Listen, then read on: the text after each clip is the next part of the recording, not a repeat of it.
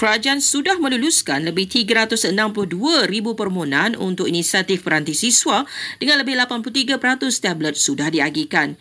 Kementerian Komunikasi dan Digital juga sedang menerima 63 ribu rayuan daripada mahasiswa 25,000 permohonan sudah diluluskan. Makanya pula masih menunggu pengesahan daripada institusi masing-masing sama ada penduduk berkenaan berada dalam kategori B40 atau tidak.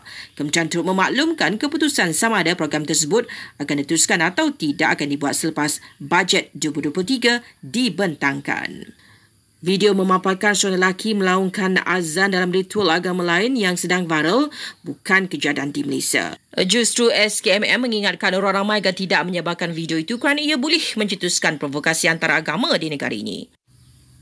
Pasangan suami isteri suspek kes letupan yang meragut nyawa seorang lelaki di depan sebuah restoran di Ampang Jaya akan dihadapkan ke mahkamah hari ini.